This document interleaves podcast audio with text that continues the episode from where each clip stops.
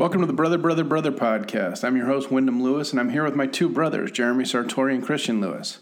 Today, we're asking each other, What are you listening to? You can learn more about the pod at brotherpod.com. Follow us on Twitter and Facebook, and it's extremely helpful if you rate and review us on iTunes. Now, let's ask each other, What are we listening to?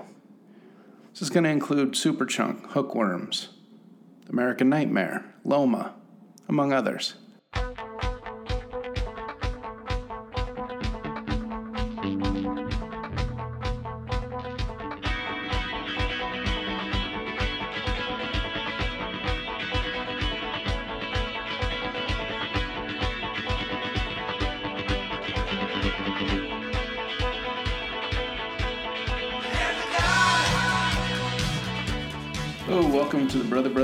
Podcast. I'm your host, Wyndham Lewis, and I'm here with my two brothers, Christian Lewis and Jeremy Sartori. And today we're doing um, a segment we do pretty much quarterly at this point. It's What Are You Listening To? And it's just a way to uh, sort of throw out what we have been listening to, what. Um, you know, sort of crossed our, our paths, what we're liking and, and what we're recommending uh, in general. And um, we wanted to, to sort of bring special attention this time um, to the new Superchunk record, which caught us all a little bit off guard just in terms of the fact that it, it came out and also the fact that it's really good. And then through that, we can talk about, you know, what what it is when a, a, legacy band like Superchunk, who's been around for quite a long time, is, is putting out one of their best records this late into a career, and uh, among other things. So um, I don't know. Want to jump in and, and start talking uh, the chunk, the uh, new Superchunk. What a time to be alive! Yeah, definitely. I mean, it's uh, I think it's a band too that kind of crosses all three of our, our generation gaps here. Obviously, I mean, I think they started I'm sure Christian, you probably got into them around college. I think Wyndham and I both independently got into Superchunk around our college years or late high school years as well. Um, you know, so it's a band that you know has been at it for a while. Who you know, it's funny when this album came out, I was thinking like the last Superchunk album I, I probably bought and really listened to quite a bit was 99's Come Pick Me Up, and I'd, I'd been a pretty avid fan, you know, from all, of all the earlier stuff, On the Mouth, Foolish, Here, Here's Where the Strings Come In, and then, of course, like No Pocky for Kitty and some of the classics. Um, but I, I purposely went and kind of listened to a couple of the albums that came after, you know, I had sort of, you know, just not been as, as avid of a fan. I always like to see them live, and I always like to catch them out to see like God, this because "What a Time to Be Alive" was such a refreshingly great record. You know, on, on first spin, I'd heard the single "What a Time to Be Alive" and the single uh, "Erasure," and, and was impressed by both. But um, you know, it, it dawned on me after jumping into Majesty Shredding and I Hate Music, the last two albums um, they really haven't put out a bad record. I mean, this is a band that you know I think you mentioned when late in their career putting out something as, as good as this is, is pretty pretty amazing. But Superchunk has consistently been Superchunk, which is a, a great sound and a great band. You know, I think it's cool. They're, I mean, they really are sort of a grown-up flag bearer of, of punk at this point, and um, I, I think, you know, they've been relatively consistently putting out records um, since 1990s or since their 1990 debut. Um, and you know, I, I, think that the sort of the the real classics here are the the um, you know the first couple are, are really standouts in terms of um, the the amount of you know ferocity and energy and, and the sort of the you know great melodic hooks that they're that they're sort of known for. Um, but you know, I think that they really turned it on for this, and and I'm not sure um, if partly the timing is just right. Uh, and I'm curious to get your thoughts on this. I mean, is it is it just the fact that the audience is sort of like primed and ready for this, and um, you know, or is there uh, is, is there more to it? I mean, is it is it really the fact that this is like uh, noticeably different from the um, from the last couple of records they've put out? Well, it's weird for me because you know, to me, Superchunk was like the ultimate comfort food. You know what I mean? It's sort of like they were always Superchunk, like Jer said. But I also, you know, I will take a different tact on that because um, you know whether it's my laziness or just you know sort of um, you know just expecting more of the same. I never got excited um, probably since Foolish, I've probably never been excited about a Superchunk album coming out because you know they're sort of like. Uh, I think we've had this conversation where there are certain bands that you always look at um, club listings and you know they're going to be there, like Blonde Redhead or something. It's like they've just been playing forever for so long that it was never an event um, when they came around. And I kind of felt that way. I started to feel that way about Superchunk. You know, I really you know, listened to On the Mouth and, and Foolish and No Pocky for Kitty a lot when I was younger, and you know they they felt fun and nostalgic when I you know throw Slack Motherfucker or Mower or or uh, you know Precision Auto on a on a mix, but. Um, and I'm always happy to hear them, but like they kind of just became wallpaper to me, and to have this album kind of get, it, it, there is a marked difference here in terms of of intent, I think, and and state of mind. Where um, you know that was kind of the thing. Superchunk was always a punk rock band without a without a shitload of attitude. um, I mean, they have they you know they they do have a cool sound. They have a ferocious sound. It was very similar. Mac has a, a, a thin voice that always sounded relatively similar, but um, I've never heard them really pissed off before, and this is the sound of Superchunk pissed off. It took yeah, a while. Um, it took several and a successful decades. record label, and, and you know, I mean, uh, indie record label. I mean, I think the thing about Superchunk too is it's a band that truly has been independent their entire career. So, I mean, some of the albums that we were mentioning earlier, I mean, they were definitely, you know, what's hot next in, in 94 and 95. But I think, you know, when bands get to this point in their career, and, and I believe this is their 13th album. Um, you know, and, and they've spaced them out, right? I mean, I think they've focused on merge quite a bit. I think they, you know, are getting older and probably just not touring as much and things like that. You expect the band to kind of slow down a little bit and get into their, you know, kind of uh, singer songwriter mode, or, or, yeah, you know, just do, you know, even like I said before, the the album that I really was was into. Um, last come pick me up was kind of a departure. It was a little more poppy. It was it was definitely less distorted, not very you know fast. Um, and that's kind of what you think of, you know, when bands sort of age gracefully or whatever. But this album, you know, to, to Christian's point, was is is really fresh sounding and, and really fast and ferocious, and um, you know, and just really good songs. They're they're I think. Superchunk's always good for you know a couple great songs because they have that sound and Mac's voice is so um, you know sort of significant um, or insignificant, but is just familiar this album in particular, I think they, they really focused in on the songs. From what I understand, they recorded very quickly too. It was something that they wanted to get down and, and get out and, and you know have that kind of angry urgency. Well, they were, they were all. I mean, they were all written and recorded between November and uh, like February, I think. Um, of I mean, immediately following the election, which makes a lot of sense. You know, is Well, no, I mean it's very clearly the the sort of sole focal you know focus point of, of, of each of these songs. I mean they are um, in in name and subject, you know, really quite literal um, in I, the way that they're addressing politics. I, I was the one thing. I, so I would, Wyndham, you said earlier that you know they they aren't there wasn't a sort of lot of anger or um, you know or attitude in in this sort of form of punk and. Um, I, I guess I would I would I would object to that a little bit because I actually think that you know they are the ultimate sort of um, like credibility guys uh, in this world. And, yeah, you know, actually, are, attitude was probably a miss. It was probably the wrong word. I, I, but I didn't. I never thought of them as being a particularly pissed off um, version of punk. They were sort of you know they loved the ethos and they were they were certainly you know uh, proprietors of the ethos and and um, you know merge records in and of itself is is you know proof of that. Everything they've done has always you know been a you know super legit and everything like that. It's just that the, you know I, I always thought of them as as being sort of suburban ennui you know of you know slack motherfucker has a has a kind of a badass sounding title but it's you know it's a playful song yeah, um, I, I, think that's definitely right. Uh, there isn't the same sort of like,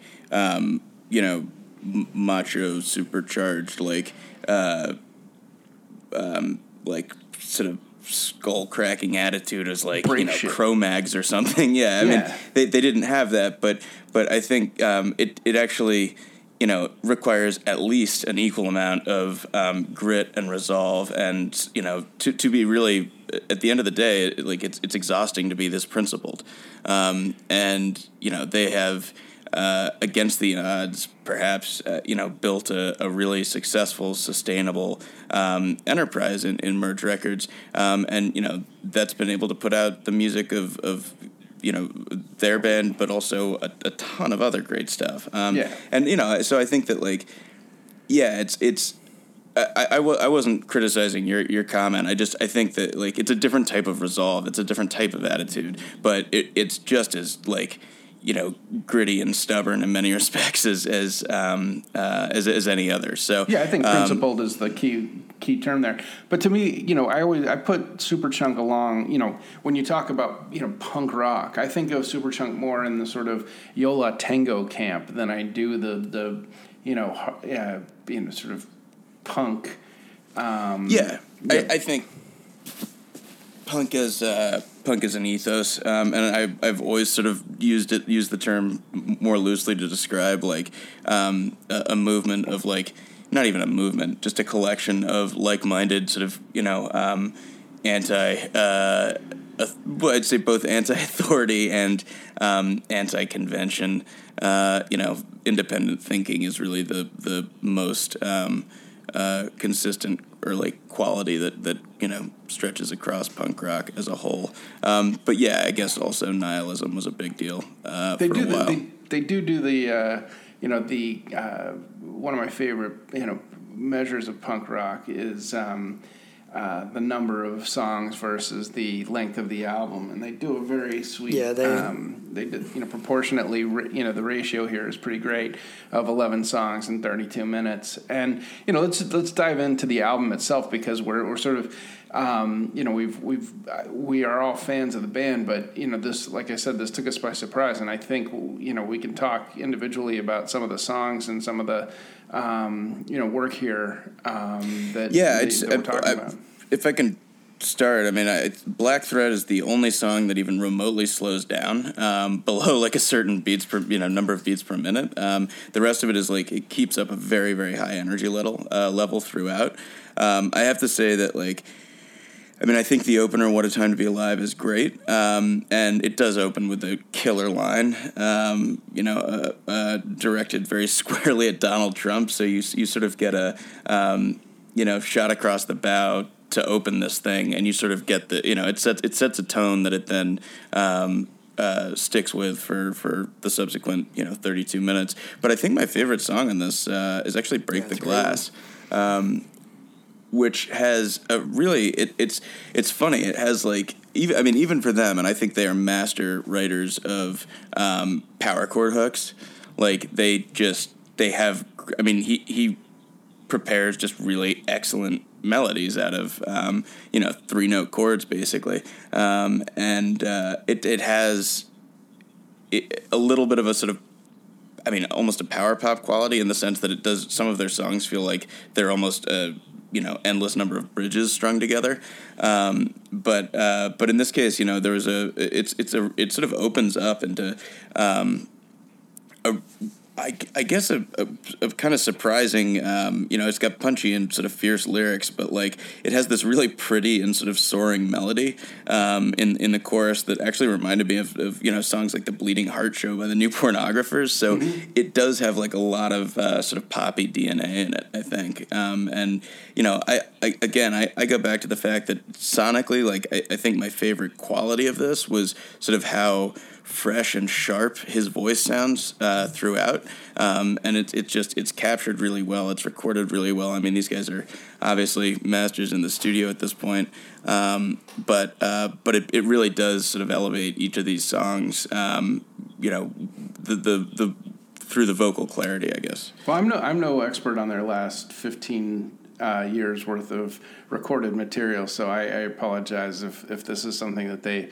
have been doing for quite some time now. But certainly the earlier uh, stuff, which you know, sort of I you know think of as their their classic period of of you know early to mid uh, to late '90s. Um, you know, his his vocals were pushed down, and you know the the uh, you know the pop hooks were were pushed up, and and the mix, and and in this one, he's very much a focal point, um, and and higher up in the mix, and the and the words are are um, clearly articulated. Yeah, more of the focus certainly. Um, you know, the other thing that I was just going to say before we get off the fact that this is a political and an overtly political album is that there have been a handful of of pretty weak tries at at um, writing. I, again, in the Trump admin, you know, during the Trump regime, um, it's been hard on comedians and musicians and any form of protester because you can't express um, the level of exasperation and absurdity because you're complete you're frequently being overwhelmed by exasperation and absurdity. And this is the first album I've heard that that, that sort of clearly articulates without you know without you know doing some making some embarrassing misstep or underselling or um, the the silliness of or the insanity of what's going on. Yeah, I mean, on. I think one of the things that we kind of touched on when we were talking about just the the career arc of these guys is that you have a group of, of people who have you know a been doing their own thing for a long time, but have also lived through quite a bit. I mean, Superchunk has to be in their their fifties now, early fifties, late forties, I would imagine. Yeah, I would so I mean. So, yeah. It's a band that like comes at this with a bit of like maturity and a bit of sort of um, I guess, steady footedness, but still, you know, um, you know, it, it, this album is, is full of, you know, just kind of like sharp takes on the absurdity and, and, and kind of insanity of our time in, in a really like tight, super chunk way. I mean, I, I think one of the things we were touching on before, I just don't think they've been very political in the past. And I think, you know, and yeah, and this is obviously their first. And I think it's just, you know the the older the 50 year olds they very publicly lived yeah exactly. no no definitely I mean, oh, yeah, and yeah. I, I, think you're right but i think they, they never put out you know they weren't steve earle put you know putting out albums about the iraq war or things like that you know or, or reagan but you know they do have a great song reagan youth talking about nostalgia of the sort of 80s and, and punk movement and i also love break the glass um, and i think erasure is a great song too. It was the first single i actually heard before mm-hmm. i heard what a time to be alive which I, I like a lot there's a popness that these guys have always had that you know doesn't always come through. But in this album in particular, I think they do a great mix of, of the sort of speed, anger, but there's still like always like a really warmness to Mac's voice and, and always a hook. There's yeah, you know, and and uh, and I think if you've anger. ever heard him interviewed, and I think you know I've seen this band a number of times live, and we're all going to go see him in April, which is fun. They're always great um, there's an optimism about this band. I mean, he's a pretty happy guy, you know, just and uh, you know, I think they've had a lot of success doing what they want to do, and you know, I think it shows. I mean, I think it's a confident band um, that you know really put out. I think the the first great record of the year. And I, I, would say, uh, in addition to that, I, I, personally, I think this this is in contention for their best album. Um, and you know, it's it's something that obviously will need to settle in a little bit. But irrespective of how it's critically sort of reviewed, I mean, this to me actually has like a, a, a degree of completeness that I think is like is just is really exciting. Um, and and you know, I, I wonder if in in some respects. Um, it makes sense that you know uh, under like the the you know current um, let's say pall of, of national politics, um, you know, familiar voices are, are kind of welcome back into um, the fold. And, you know, it's, it's, I really like whatever your politics and, um, you know, it's comforting to remember that this isn't the first time that somebody's done something worth protesting. So in, in some respects, it's nice to have the guys who were there for round one back in it. Um, and you know, it's sort of welcome back onto the scene. It's like they've been here before, they survived it, and um, you know, this isn't the only time that you know that, that we've sort of been this divided. I guess. Um, so, but I, I, think that's what's fun about uh, uh, a song like Reagan Youth is that you know, I. I remember what the you know what the sound of of revol you know what uh, the sound of protest sounded like back then, and it was you know Keith Morris sneering at at Reagan policy, and that kind of thing wouldn't work right now. It just wouldn't. You know, uh, Reagan was a different pillar to to bang against than than Trump, and so that's why you know. I mean, I think it, it you know twofold. One is you know, Superchunk is a is the last band I would, or not the last, but you know, not the first band I would think of as coming out with an album um, that was this dedicated to, um, you know, sort of political, uh, voicing a political, uh, you know, distaste uh, at the moment, but also that they're the right band, uh, the right tenor, because of just what you said. Mac is always, and Superchunk have always seemed like a very optimistic, happy bunch of people. And you've taken, you've sucked the optimism out of this guy. Now, Now that, that's fighting words. anyway, um, you want to take a quick break and then come back and, and talk about a few other uh, albums that we're listening to these days?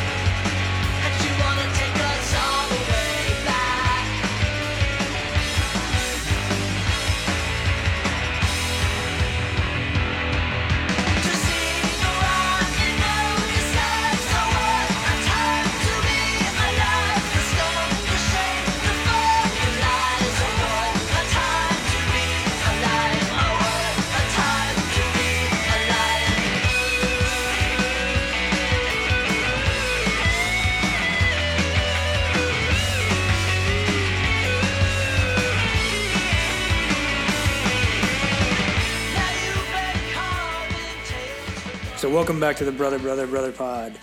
Tonight we're doing our uh, reoccurring episode of What Are We Listening to? And this is our first one in 2018. So, we uh, just talked about in the last segment Superchunk's new excellent album. We thought we'd dedicate a whole segment to that since all three of us are uh, absolutely in love with that record. And then uh, we're going to talk about some other things we're listening to. So, Win, why don't, what, what are you listening to? Well, there's a couple things I'm listening to right now, and that I'm sort of puzzling through, which is um, one is Hookworms, which I had talked about a couple weeks ago, and I'll come back to. But more interestingly, um, I've been listening to the Car Seat Headrest uh, Twin Fantasy record, which is really interesting in that um, this is actually a full on re uh, recording, not a remastering, not a remixing, not a. It's a full-on recording of uh, the car seat head or car seat headrests sixth album, I want to say, uh, which came out in 2011. Uh, I think he put out. Uh, what this is Will Toledo when he was a It's hard solo. to believe that this guy actually went to class in college because you know he put out about a dozen albums by the time he graduated. I So. think a week, you know. Um, but yeah, he he. Uh, um, I mean, I, I didn't go to class much in college, and I didn't put out Far any less albums. productive. yeah. Um, but anyway, so he'd put out four albums in 2010 on Bandcamp, and then another, I believe, uh, four albums or so uh, in 2011. This was the sixth album, and this was the one that sort of caught people's attention in the same way. Um, I think the parallel um, would be, you know, a few years more senior uh, Conor Oberst, um, where Will Toledo uh, on his sixth album gets um, starts getting listened to uh, more you know more widely and getting more attention. The sixth album was called Twin Fantasy, and this was his. He always considered it apparently an unfinished record, and it's a, a, a record that covers a lot of emotional. Uh, real estate, a lot of uh, you know. There's a lot of songs about longing and obsession and love and and you know uh, misery and, and the usual uh, sonic palette of of the the uh, lonely indie rocker. But he has now decided that um, you know it, rather than scrap.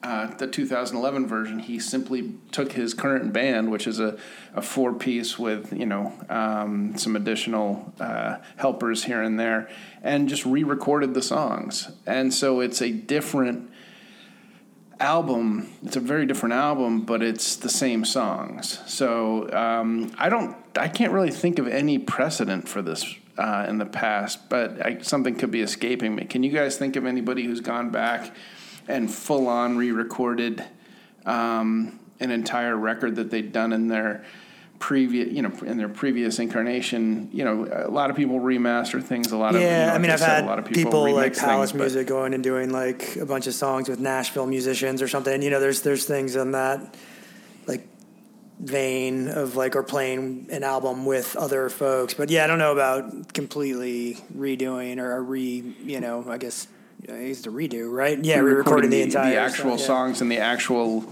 list without really changing. You know, not doing a, a country version of of um, you know uh, Twin Fantasy here. It's this is the you know the same um, basic song structures filled out and you know better produced, better you know played. I I don't know. I I have. I mean, You can think of it at a at a song level, um, but it's I, I haven't. I, yeah, I'm I'm stretching to think of anything that anybody has done it um, for a complete album, and there are like practical reasons you wouldn't necessarily do that. Um, starting with the fact that like you have to re-license everything um, and republish everything, um, and it kind of like cannibalizes your own music a little bit. I mean, I'm not suggesting that that's like a primary motivator here. Um, I'm I'm sure the art is. It just like it it you know, I, Radiohead, for instance, will come out with new versions of old songs, or they'll release old versions of new songs, um, and often they don't sound that similar. Uh, and you know they're arranged differently, or um, you know they're recorded in a completely different place, or like in one of my favorite examples of that, um, mostly because I really, really, really like the original version of the song, which was called "Feeling Pulled Apart by Horses," um, and also love "Reckoner," which was uh, on In Rainbows, and guess they're. I mean, they are ostensibly the same song in the sense that Reckoner has a line "Feeling pulled apart by horses," um, but the original is like a, you know, heavy kind of groovy rocker, um, and so you just get these like completely different takes. And and so, Wyndham, I'm curious, did you go back and listen to the first album of, or like the first version and, of this?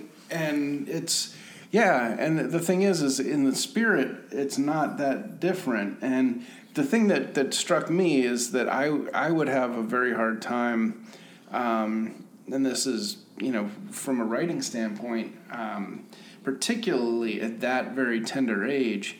I would have Yeah. a hard time being 27 and going back and revisiting the misery of you know unrequited love of a 19 year old uh, and and the see, songs and the words that came out of that. That's that's funny. I was gonna say it's not it's not actually revisiting the experience of unrequited love. It's the fact that I don't want to be locked in a room with shit I wrote eight years ago. Oh no, I don't want eight weeks ago.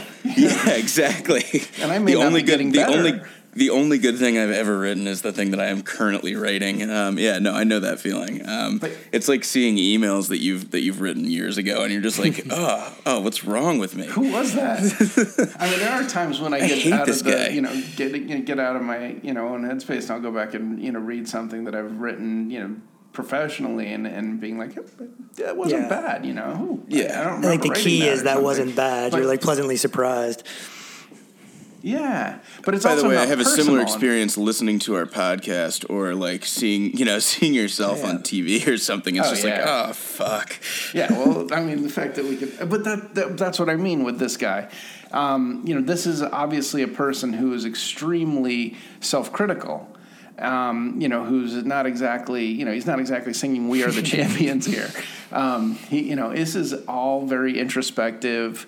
Um, not woe is me, but it's pretty. Uh, you know, it's laid out. Uh, you know, he lays himself out pretty bare in terms of the way he he examines his own you know thoughts and behavior. And so, to me, it would be crippling to go back if you were that um, sort of nakedly emotional of a writer and and you know revisit yourself, and particularly at nineteen. I think it actually is an. I mean, I, I don't. I've only given, and I've on, you know been. I've only given the album a couple of spins and, and need to listen to it more because I am I'm a big car seat headrest fan. But I, I did. It hit me right away lyrically that it was a little bit of you know just self-flagellate. You know, it was just like young lyrically versus the last album, which seemed very present to his current age or the age he was when he wrote it, and in his twenties, and, and I guess more relatable for some reason. But um, I don't know. Curious, what do you guys think? I mean, have you both listened to it? Obviously, That- Win has. that's part of what's interesting. that's part of what's interesting here too, is bec- that I think you know what you do get by you know going back and examining something that's now uh, seven years old is you get the you know every bit of the evolution and DNA of what makes this guy such a good songwriter. He is hooky as hell, um, and uh, you know confessional. And I apologize for cutting you off there, Christian. What were you going to say? No, just I mean, I, I think that I, I'm trying to sort of put this in in deeper perspective because I agree with you. I mean, I think that it would be challenging to uh, take this particular project on.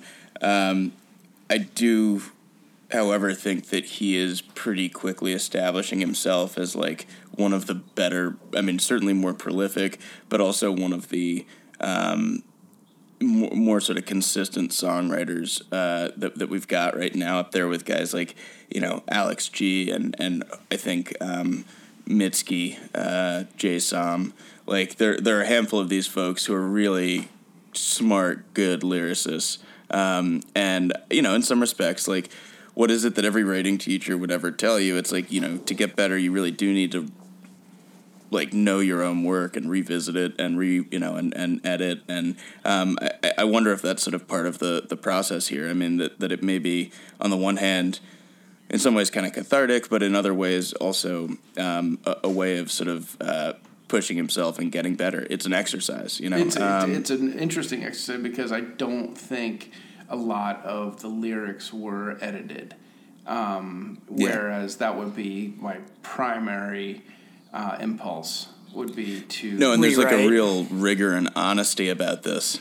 Yeah, I think it's cool, and I, you know, and I actually, you know, I, I do think the record's really good, and and the funny thing is that there are, you know, in in classic, um, self-indulgent, nineteen-year-old style, you know, one of the songs was thirteen minutes long, one of the songs is sixteen minutes long, and those are both really good songs. So He's um, he, uh, yeah, I've got to say he's he's done well to sort of write like the the Hey Jude length um, indie rock song, but like pretty yeah. consistently. You know whether like it's twelve inch of Hey Jude. Yeah, but like twelve, you know, uh, Drunk Drivers Yeah. Killer Whales was like I mean it's effectively two songs, but it's great. Uh, Vincent's eight minutes, I think. Yeah. Um, so yeah, there's a ton of great stuff. And it's Uh, funny because it, it stands in stark contrast to me to somebody like Father John Misty, who is just rambling on and on and not, and you know, so impressed with his own cleverness. N- notice I um, didn't mention him when I was talking about reclaiming indie rock lyricism. Exactly. Um, or uh. Yeah, no, he's he is he is reinventing uh, indie rock pretension though. Um, So That's, and that's hard to do. yeah, Um, anyway, the other the other album that I'm you know uh, that I mentioned a couple weeks ago and am still absolutely uh, in love with is this you know microshifts by Hookworms, uh, band out of England, uh, who I'm. I've realized, uh, and this could be I could be off the mark on this, but uh, I'll, I'll use it as a conversation starter because I was listening to it um, coming back from the gym today, and I was thinking, you know what? for all the effort that Arcade Fire puts into trying to to write dance music, this is what they should sound like. Um, it's a band that builds, you know, in the same way that uh, you know Arcade Fire builds great pop and rock songs. These guys do it with dance, um, you know, like Hot Chip did musically, but these guys, I think, mix the sort of intensity of, um, you know, Arcade Fire's intentions uh, without, you know, making it look so lab- laborious. without trying so hard. Yeah, I mean, this is a, a you turned me on to this record when it's a super fun album. It's big in sound. I mean, I think when you're mentioning like Arcade Fire and, and groups like that, you know, that's the thing that comes to mind for me. But it's really listenable too. It's it's a fun record with you know. Um, I think the first song I heard was Static Resistance. that really caught my ear, and you know, it, it just kind of keeps going on and on. Like it has kind of the stadium sound, but really kind of like you know dance forward and, and modern too. Uh, It's a good, really good record.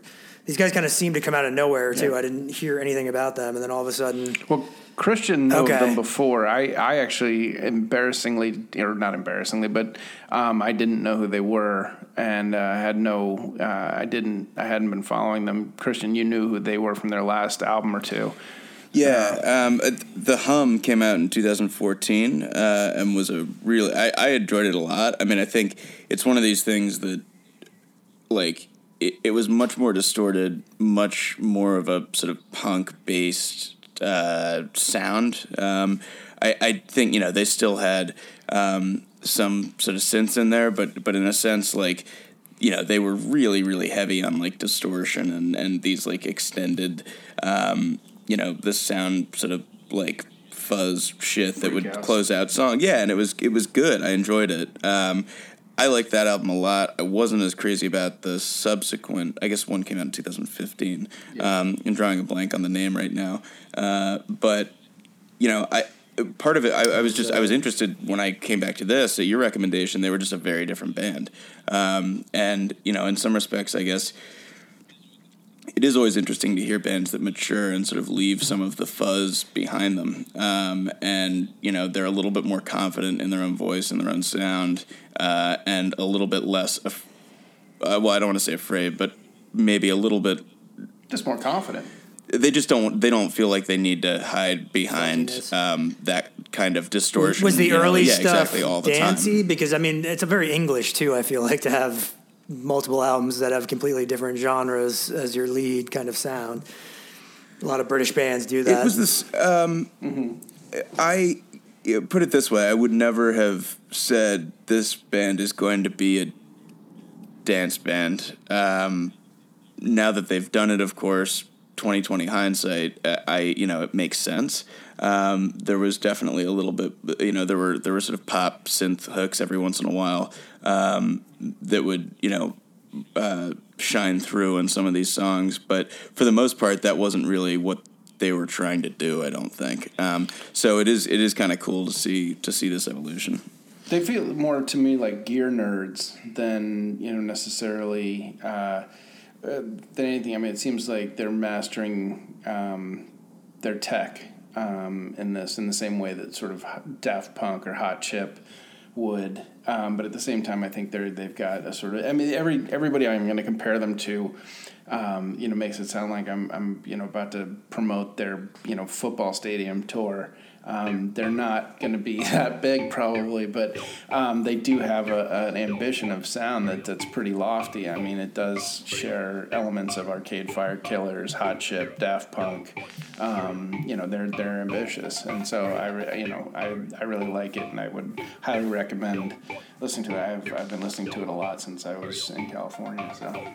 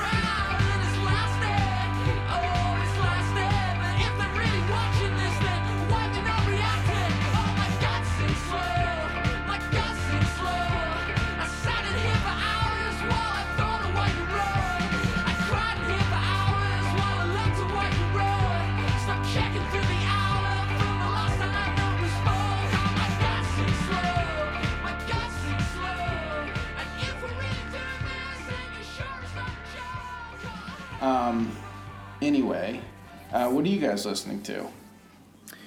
Well, I'll check. Uh, I'll check a couple of things here. The first is um, the new album from uh, sort of seminal Boston late '90s, early 2000s punk band, um, hardcore band, uh, American Nightmare.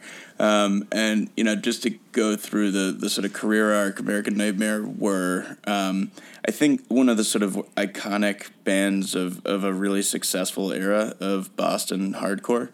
Um, they were definitely uh, cutting against the grain a little bit. I think at times where you know, and and sort of uh, inspired um, the ire of some uh, some of the you know the Purists. scenes, um, yeah, purists and and ideologues who felt that they were, um, you know, just Learning to inter- play. interested in too many genres of music to be considered hardcore, basically, which is like, you know, when you put it in those terms, makes the whole thing seem very immature.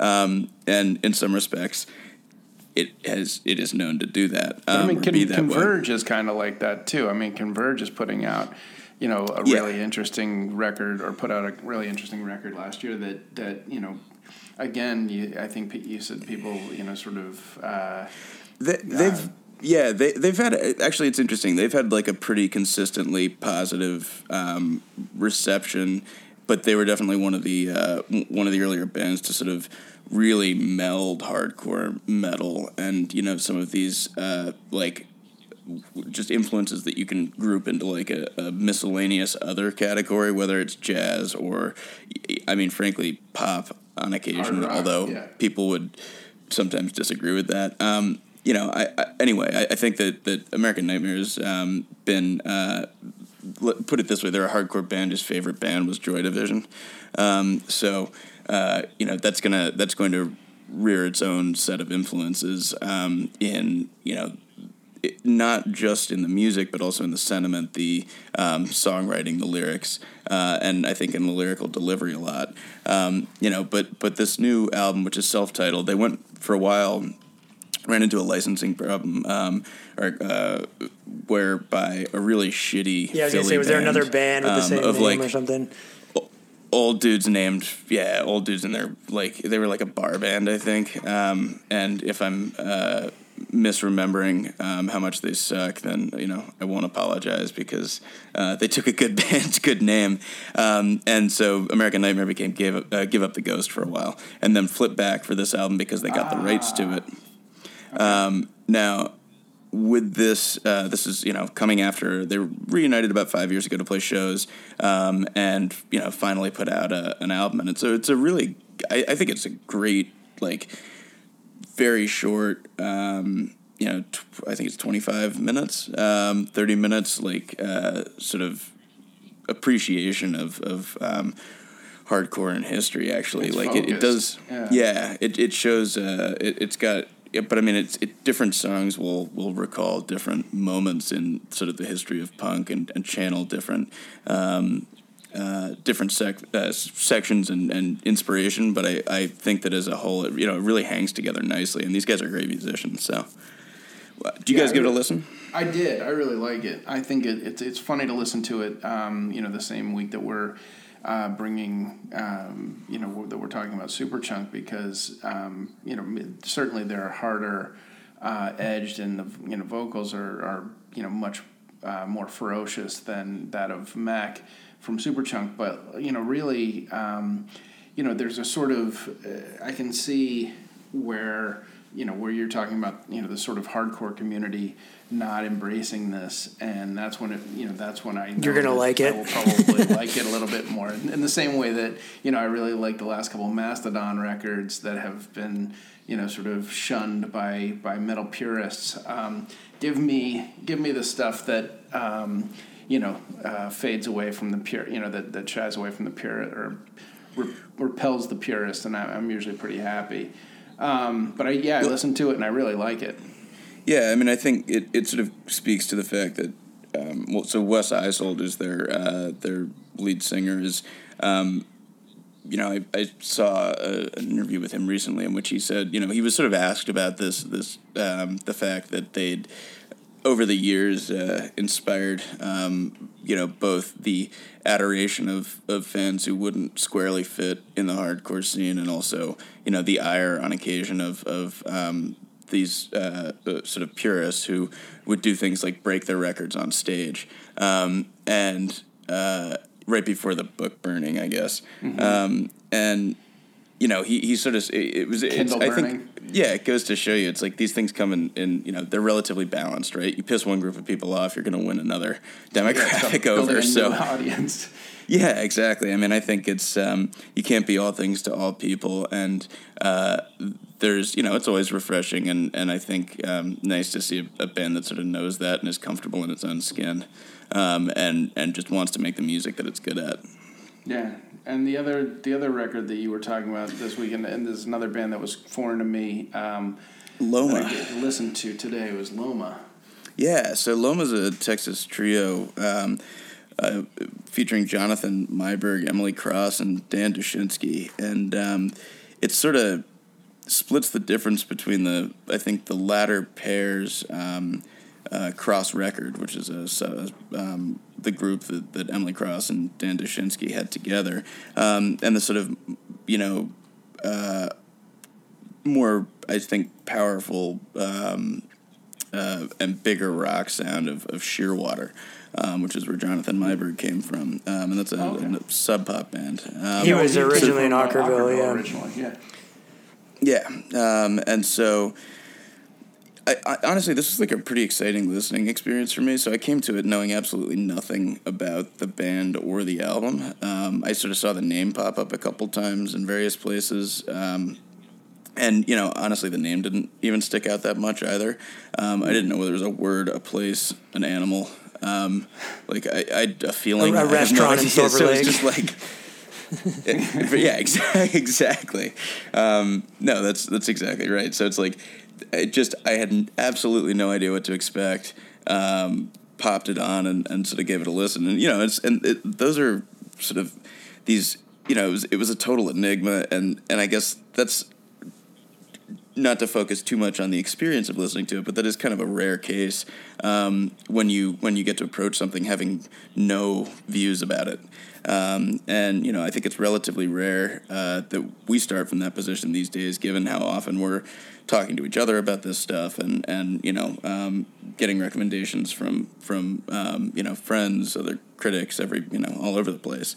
Um, but you know, coming at this with a completely blank canvas, I'd say my first impressions were, um, you know, that there is like a, a very immediate sort of supercharged intimacy to it. Um, and it starts with several uh, really um, sort of uh, intensely emotional, you know, folk rooted songs that I guess um, don't all feature uh, sort of folk, you know, traditional folk instrumentation.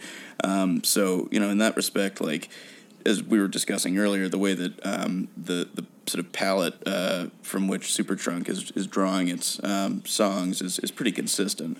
Um, you know what instruments you're getting on a Superchunk song, um, and you can sort of put it with you know on on a fairly small area on the spectrum. And, and whereas you know I think with this Loma album, it's actually a lot less predictable um, the opener who is speaking is has this like really great sort of circular um, uh, kind of dark finger picked melody um, matched with like uh, Emily Cross the the lead singer's um, sort of asking these uh, you know kind of sad open ended questions um, but it jumps from there into dark oscillations, which you know sounded a little bit like Bat for Lashes in, in the terms of having um, you know synths and drum machines uh, programmed in there, um, and then you have a song Joy that sounds like honestly something that could have been an air you know a, a lost air song on the Virgin Suicides.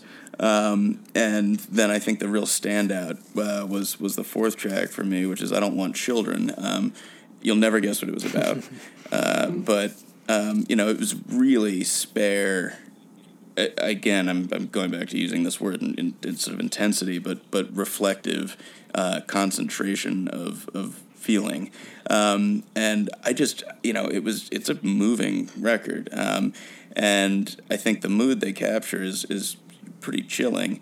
Um, and to later discover when I finally did some homework on it that it was recorded as the marriage of, of Cross and Duszynski was dissolving. Um, really did make a lot of sense. And you know, Rumors. it's it's Yeah. yeah, that was exactly where I went to. It doesn't sound anything like rumors, so Well, um, no, so this is a this is a good uh, podcast about exes. I mean, Superchunk and uh, Laura. and now Loma. So, yeah, Yeah, um, I, and I think you know the the theme that you you or the the consistent quality that that provides is you know you are hearing a really painful experience that's being processed um, quite literally through the music that you're listening to, um, and you know it's interesting. I sometimes I wonder if if um, like the group think of uh, of you know knowing it's it, it, it was impossible to to kn- like listen to rumors without knowing a ton about it first, um, and I do kind of wonder if like you know I would have come to the same conclusion that it's that it's a divorce album if I'd heard it for the first time on my own. There's just no way of knowing, right? Um, but I can tell you that I did think that about this. So, um, so anyway, I would say uh, hide, hide the razor blades and slip into a nice warm bath and throw on uh, uh, throw on Loma because it's it's pretty great. yeah. I I, I really I, it's very interesting, and it has a, a couple of elements. And, and you, I will bounce these off you, Christian, because you you've listened. Um, but a couple of elements from a couple of Jared's favorites, and I would say there's a tiny bit of. Uh, um, you know, Jared's favorite record last year, Big Thief, and a little bit of Rhye. Yeah. Yeah, um, yeah. The the groove of Rhye is a little. Rhye is so smooth, yeah. Um, Smooth operator, literally. But I definitely, Yeah. yeah, but I definitely hear um, Big Thief in this, in the in in the sort of uh, like it- There's a clarity. remoteness. Yeah, there's a remoteness too that almost the, Confessional, you know, I think. me Like make the, the, but it's the thing that made me the uh, draw the parallel between or draw the dotted line between um, Big Thief and Mazzy Star. There's like a there's like a coolness and an iciness to the storytelling. Yeah, that- distance. I, I found really interesting. yeah, it's a good record. I- I I, like it a lot, and I think Christian, you, you kind of nailed all the things that stuck out to me. Where it, really the genre shifting. Um, obviously, the songs are great, and I think it you know brings a lot of the things you, you discussed. But I was impressed by the genre shifting, and, and not like drastic, but just you know songs that sound more like air, and then songs that are, are definitely more sort of traditional um, and, and instrumentation. So. uh, It's a really kind of another one that kind of came out of, of, of nowhere. I hadn't heard it until you mentioned it, and, and really enjoyed it. Love comes unstuck in the brain, like a stolen, like a diamond deep in the earth,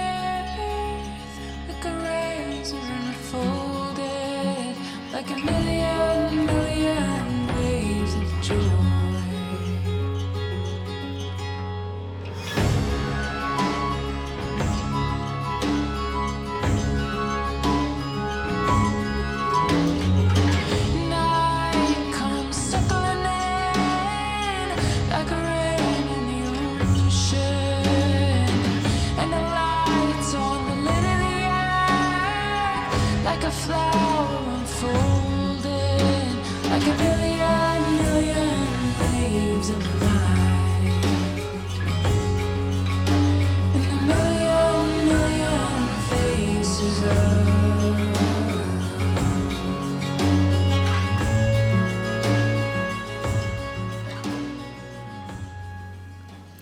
Excellent. And what about you, Jerry? You, Yeah, uh, so um, you know, I'm actually gonna chat about an album and then and then a couple like things I'm excited about. And the the album is Jeff Rosenstock's Post. So um, Rosenstock, it's his third solo album, um, and his first one, "We Cool," quite as a question question mark, and then his uh, kind of like bomb that went off right before the election. And, and this is going to kind of tie in a little bit to the the Superchunk conversation.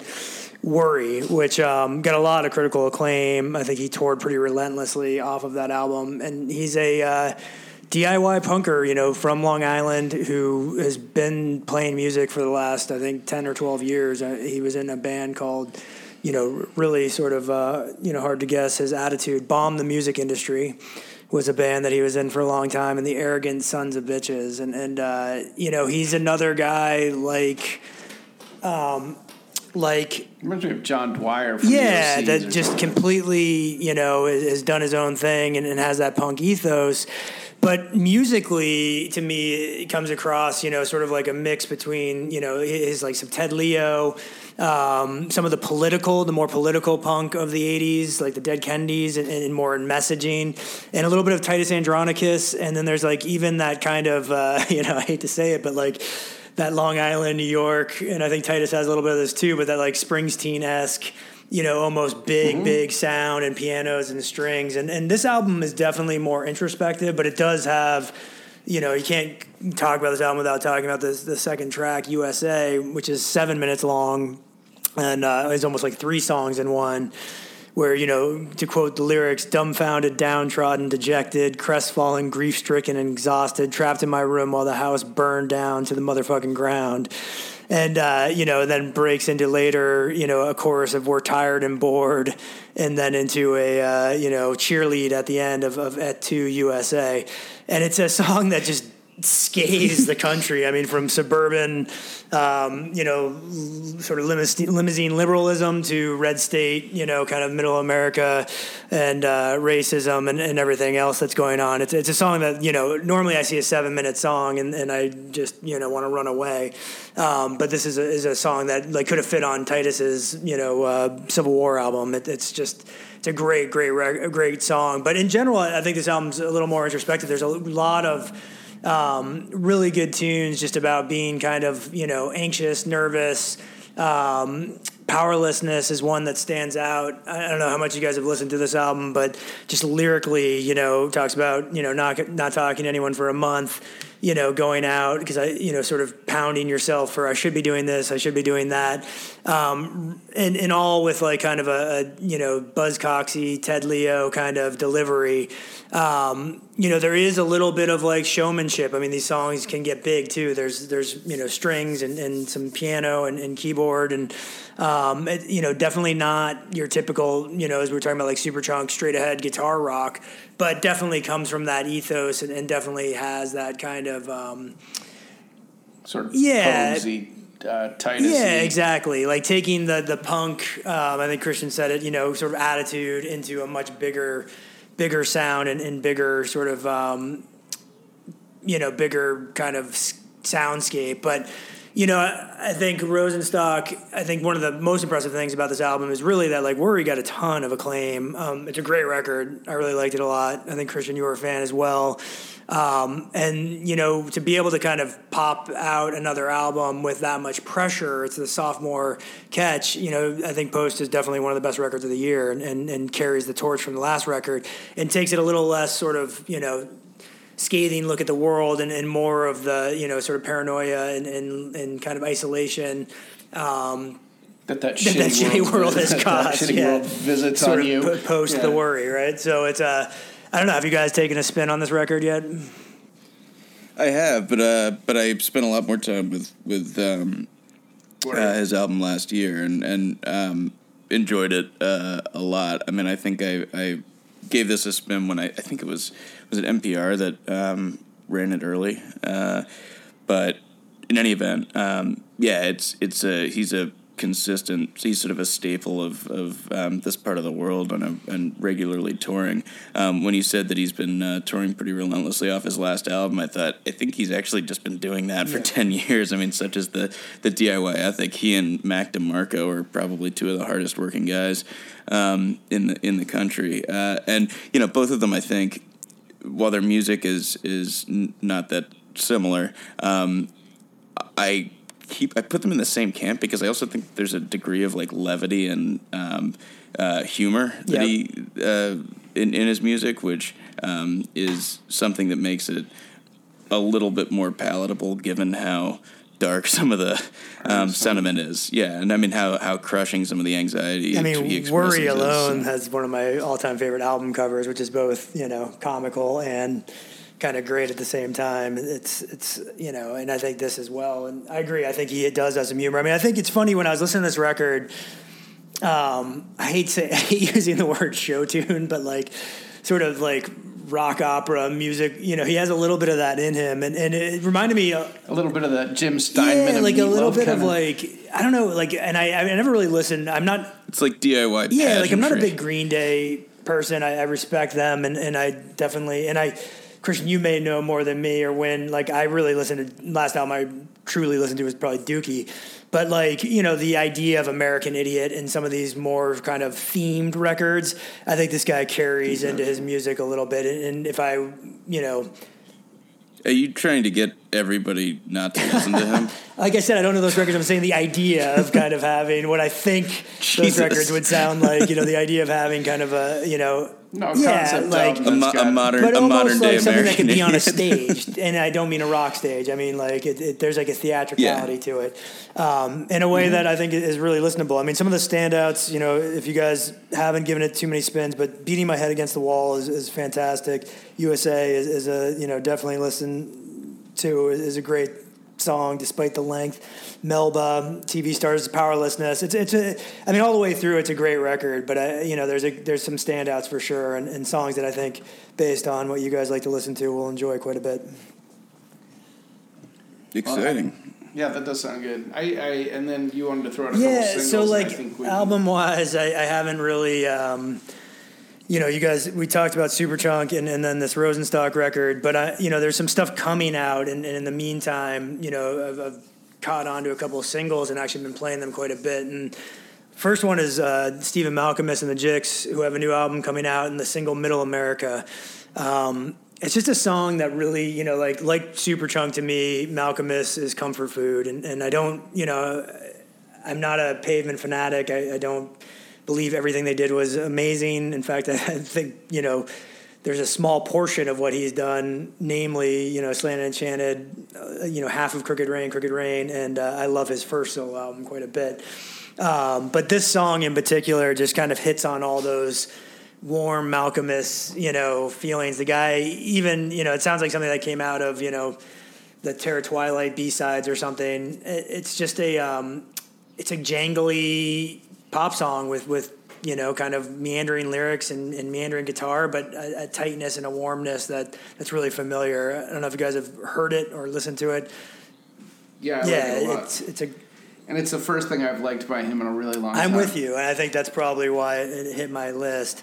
Um, the other person I really want to talk about, and, and you know, it's actually been a while since I have hit Pitchfork for new music, but I was flipping through it and you know had heard a little bit of hype about G Flip, who's a Melbourne Australian R and B singer.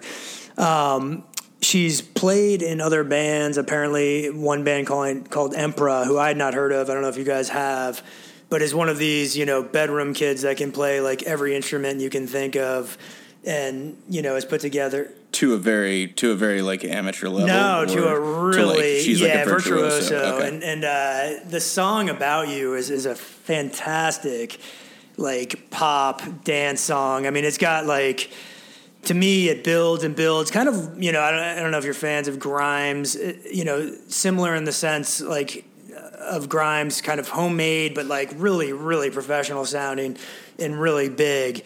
And this song Yeah, it sounds radio yeah, ready. she's got a great voice. The, I, I've only seen it because it's not on Spotify. You have to, um, you can check it out on Pitchfork or you can YouTube it. YouTube. And the video of her, you know, which is sort of playfully her in a studio or her bedroom, hard to tell, you know, kind of playing every instrument.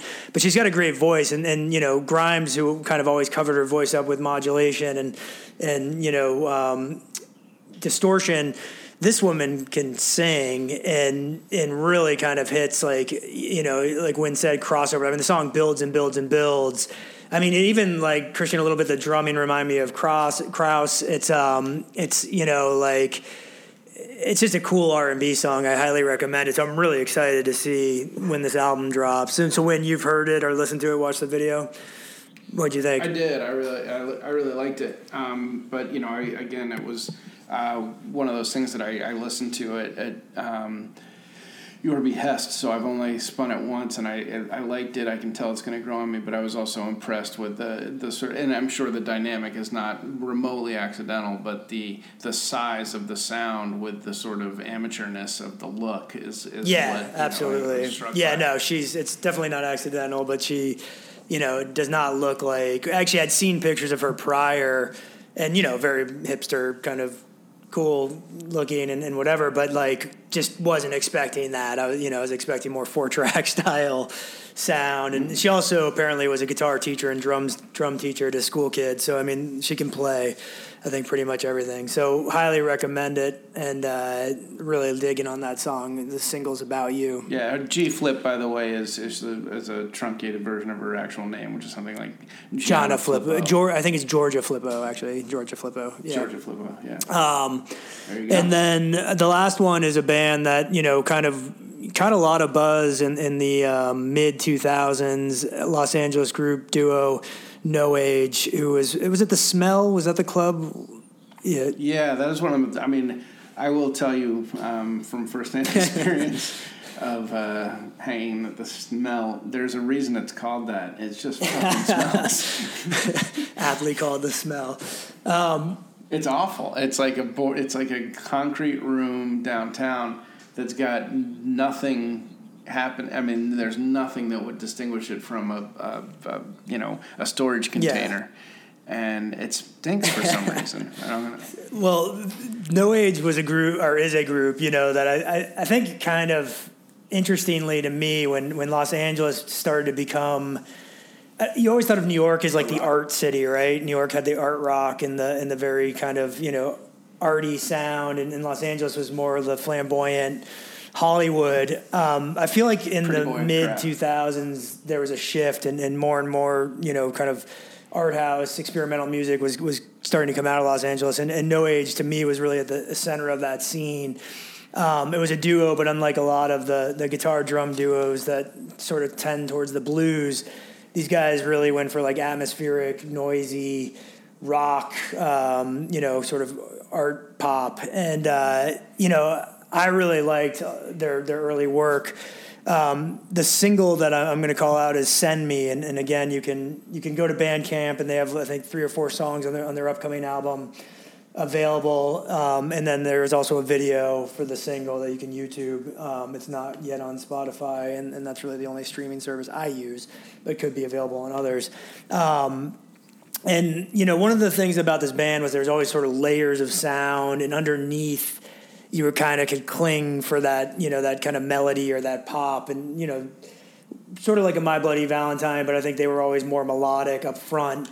Um, these guys, you know, kind of buried that melody in, in, in a lot of noise. And, and this song, kind of what hit me off the bat was, you know, it's, it's a pretty catchy tune. It, it's definitely got their signature kind of sound, but it, it, it's a very sort of straightforward, a little less buried than the past No Age stuff. So I'm pretty excited to hear, you know, what, what they come out with. It's Snares been Like about, Haircut. yeah, Snares Like a Haircut, sorry, is the, the album, and Send Me is the single.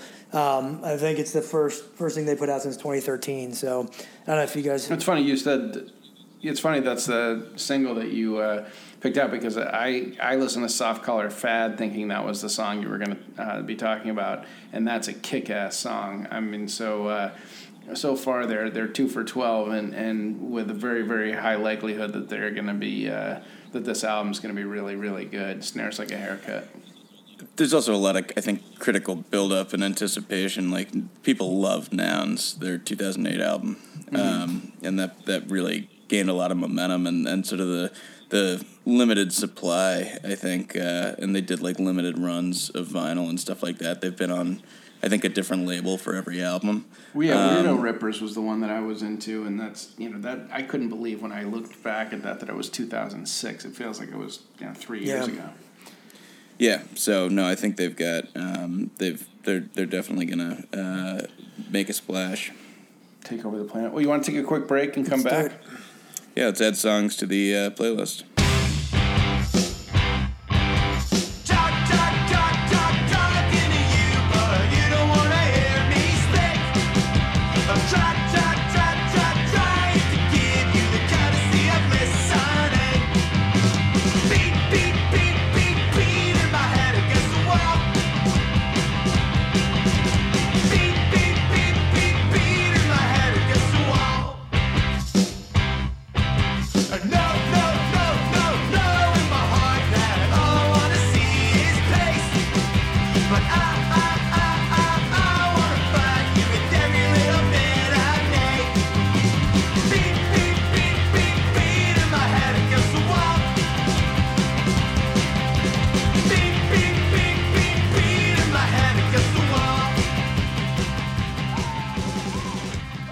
Back to the Brother, Brother, Brother podcast. Uh, today we are doing a What Are You Listening to uh, full fledged uh, episode. So rather than go through What Are You Listening to twice, we are going to jump straight ahead to our 6,472 10 best songs of all time. Um, I won't ask Christian because he's never prepared for this question. But Jared, what would you like to ask? I actually uh, flipped flipped mine mid um, mid pod in my head. So I, I was going to go with one song that you may find out someday. Might have to kill you afterwards. But um, I'm actually going to go with Car Seat Headrest, Drunk Drivers, Killer Whales, the album version, not the single version. Cool. Christian? I'm going with uh, a song that I, having not heard in years, uh, have heard twice in the last week um, and always liked, but Your Woman by Whitetown. I didn't even know that song. Yeah, you do. if Yeah, you you heard do. it. Yeah, Oh, yeah. yes, I do. Yes, I do. It's a good song. Yes, I d- absolutely do. I actually heard it in. Um, there was a TV show that it was just featured in. Uh, I think it was Gianni Versace, the Gianni Versace assassination show. Anyway, um, I'm going to add uh, "I Feel for You" by Chaka Khan for no reason other than it's great. All right. Well, thank you guys for uh, hanging out and uh, check out all the stuff that we're talking about. Um, super. We'll have a playlist up this week. I'm Wyndham Lewis. On behalf of my brothers Jeremy Sartori and Christian Lewis, thank you very much for listening to the Brother, Brother, Brother podcast. Many thanks also to our heroic producer, Damian Kendall, and to Simon Doom for our epic intro music. Learn more about the pod at brotherpod.com. Follow us on Twitter and Facebook, and it's extremely helpful if you rate and review us on iTunes. Thanks again for listening.